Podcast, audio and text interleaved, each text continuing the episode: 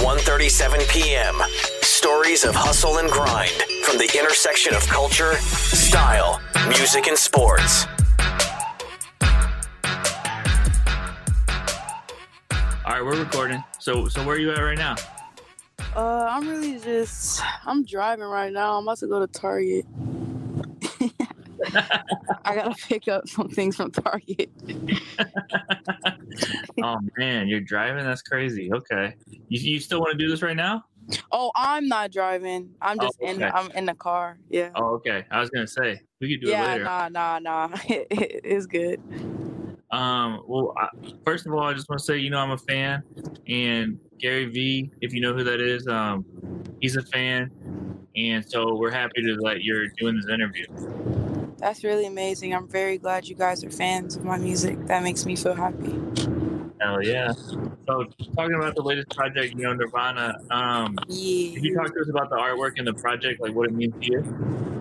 Oh, okay. So basically the whole, the exit thing, the whole, basically is a portal, the portal to a different dimension. And, I've been talking about that for the past, probably a couple months before the cover art dropped, or really that I even thought of Nirvana, but it's really a portal to a different dimension, a different, an alternate universe type of thing.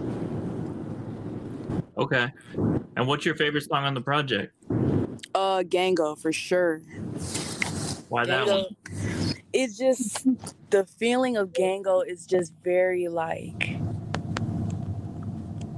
I can't even explain it. It's just very holy shit. If it was to be played anywhere, it'll just instantly make you want to get up and move, or it makes you feel you can feel emotions in that song. Even though majority of the song I was just saying, and I'm with the Gango. Well, that's awesome. Yeah, no, I totally get what you're saying. And if there was a person who was brand new to your music and sound, would you have them start with that one, or what song would you have them start with to get a vibe for who you are? Probably 3, the one off Nirvana. Probably 3. That one really explains me a lot. I can't even lie. So it would have to be 3. Okay. Yeah, we're gonna promote this on TikTok and the website and everything. We'll tell people to check that song out. Yeah, for sure. So a lot of people who watch these interviews are aspiring artists, and they're just getting started, and so they want to kind of be in your position. Could you shed some light on when you're recording, what you need to do in the studio to get the vibes right? Well, for one, I record alone. I don't have millions of motherfuckers in the studio. If you want me to be real, that's probably the biggest tip I can give. At least for me, having a lot of people in the studio can really, I'm not saying mess up your energy, but it will take away from your energy, and because there's a lot of other energies in the room. So really, to get the vibe, I just really just relax, kind of. I just relax in the booth for a little bit, listen to some tunes, and really just make sure that I'm giving my 100% energy in the studio and not giving off other people's, if that makes sense.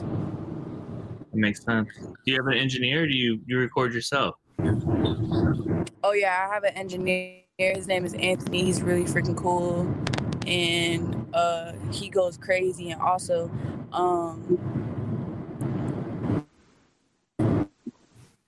on the album, he engineered some of my stuff too. Shit is crazy. Both of them are very, very fire. Okay. Oh yeah. And outside of music, what are you doing for fun? Are you playing video games or watching movies right now? You said, do I what? Outside of music, what are you doing for fun? Are you playing video games, or I heard you like scary movies? Yes. Oh my gosh, yeah, I love scary movies. I've been playing Cyberpunk lately. It's pretty cool. It does have a few glitches, but it's pretty cool. I play Call of Duty a lot. Really zombies. My favorite one. My favorite zombies is probably Black Ops 2 and Infinite Warfare, for sure. But I love video games. Oh yeah. Do you ever, like, you play with your fans, or who are you playing with? I remember one time, I think it was like a year ago, I had like dropped my gamer tag. I'm like mad people like requesting me, but like I usually like now I play with one of my producers. His name is Roland. I'm just now starting to play with Nas, and I just play with like the people around me. Oh yeah. Yeah. So, what should we expect for 2021? Oh my gosh, 2021 is going to be the best thing in the entire world. Like, 2021 is ours. Like, not mine, it's ours. Like, that's just all I can see in my head, and that's all I keep saying. Like, I just feel like we needed this break.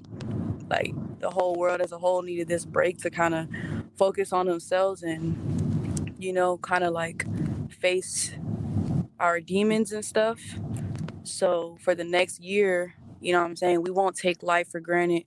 We won't take like human connection and stuff like that for granted. Like right now we can't even be around people type of thing. So next year, like, we're not going to take this shit for granted, and we're just going to take it all the way up, like our dreams, whatever the fuck we want to do, like in the moment type shit. Like, we're not going to take anything for granted. And I think that's what the world was missing. Yeah, that's a great attitude. Like, it's all about perspective. Yeah.